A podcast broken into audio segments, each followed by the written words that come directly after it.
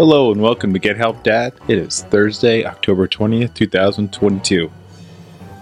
And today's episode is about Thoughtful Thursday. But first, a Halloween joke. What is a vampire's favorite holiday? Thanksgiving.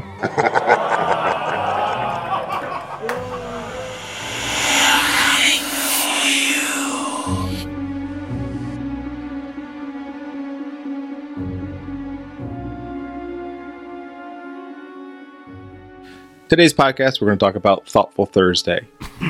and I want you to be a fairy. Not dress up like a fairy or have wings. Unless you're into that. It's all good. Let me be a fairy to your better half, your partner, your wife, your girlfriend, your kids. And I mean be a fairy as in do some small things that they'll really appreciate without them asking be a fairy. Clean the kitchen.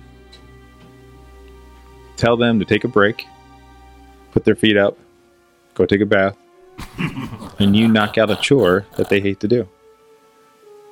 The small token of work turns into a token of affection. So, my advice for you is be a fairy.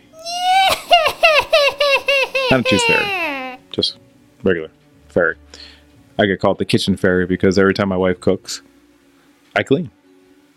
Hence, kitchen fairy. Anyway, I hope you're doing great. Remember, keep working hard. It's crazy out there. No one's perfect, except for my jokes. Here's a few more. What do you call a skeleton that lays around all day? Lazy bones. and how do you know a ghost is sad? all the boo hooing.